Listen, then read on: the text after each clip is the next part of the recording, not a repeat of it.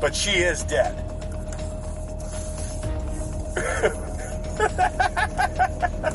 America में police की गाड़ी से हुए एक्सीडेंट में तेईस साल की भारतीय छात्रा की मौत के मामले में अब एक और बड़ा खुलासा हुआ है, जिसके बाद से मामला बढ़ता जा रहा है। दरअसल एक्सीडेंट में हुई मौत के बाद इस हादसे का एक वीडियो सामने आया है, जिसको लेकर विवाद बढ़ गया है। घटना के बाद पुलिस वाले का बॉडी कैमरा फुटेज वायरल हुआ है, जिसमें छात्रा को टक्कर मारने के बाद पुलिस अफसर फ़ोन कॉल पर हंसता दिखाई दे रहा है।